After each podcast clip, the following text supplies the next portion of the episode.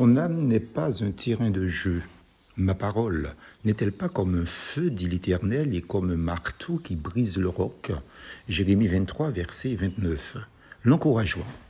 Je voudrais encourager mes frères et sœurs dans la foi en Jésus-Christ, Seigneur et Sauveur, éternellement bénis face aux moqueries de plus en plus nombreux des incrédules qui pensent être plus forts que nous et qui exhibent des propos blasphématoires sur le net contre notre honorable foi.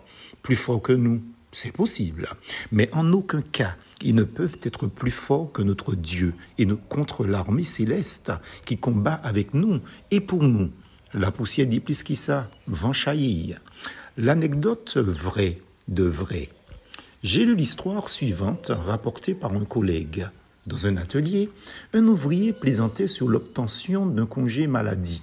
Tiens, dit le premier à son collègue, tape là avec ton marteau, ça me fera des vacances, en posant la main sur l'établi. Et l'autre avec le ton de la bravade, à ton service, collègue, et blogodo, vlan, en français. Le coup partit aussi vite, puissant et fort que sa bêtise sous les yeux ahuris des autres collègues, témoins de la ridicule et horrible tragédie, la main du premier reçut son dû. Oui, oui, aussi incroyable que ça paraît, l'histoire est hélas vraie.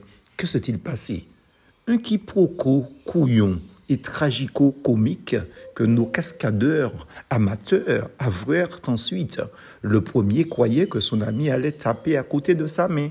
Le second pensait que le premier allait enlever sa main. Une histoire idiote, dites-vous Pas si idiote que ça. Nos choix ont des conséquences auxquelles il faut réfléchir avant de passer à l'acte. Combien de désillusions, de drames, d'échecs ont leur source dans des mais je croyais que. À qui confions-nous? À qui confiez-vous votre âme? Aux prêtres, aux pasteurs, à votre religion et ses traditions païennes empreintes de vernis biblique À qui confiez-vous votre vie, vos projets, vos espoirs, votre confiance? Ce fait divers me fait penser à ceux qui se moquent de la Bible, des messages audio et vidéo, de mes écrits que je publie ici, de ceux de mes autres collègues et les vrais collègues sérieux, hein, et consacrés dans la mission pour sauver les âmes de l'enfer et les arracher des griffes de Satan, Lucifer. Oui, ils tournent tout en dérision afin d'amuser la grande galerie de leurs soi-disant amis sur la toile.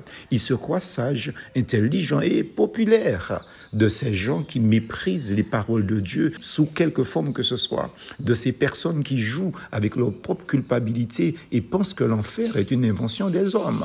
Et puis aussi à ceux qui ont la bravade dans la bouche, les gros l'estomac, avant que l'épreuve ne les frappe, passe parole en bouche, c'est pas mettre et beaucoup moins, c'est ça au café. Arrêtez, vous plaisantez face aux avertissements du jugement dernier, parce que vous êtes vous-même persuadé que Dieu n'existe pas, et s'il existe, que le feu du jugement ne vous atteindra pas. Bref, vous rigolez en lisant ainsi, parce que vous pensez toujours que le marteau vous ratera, sauf que Dieu ne joue pas, comme on dit dans ma langue matinichaise.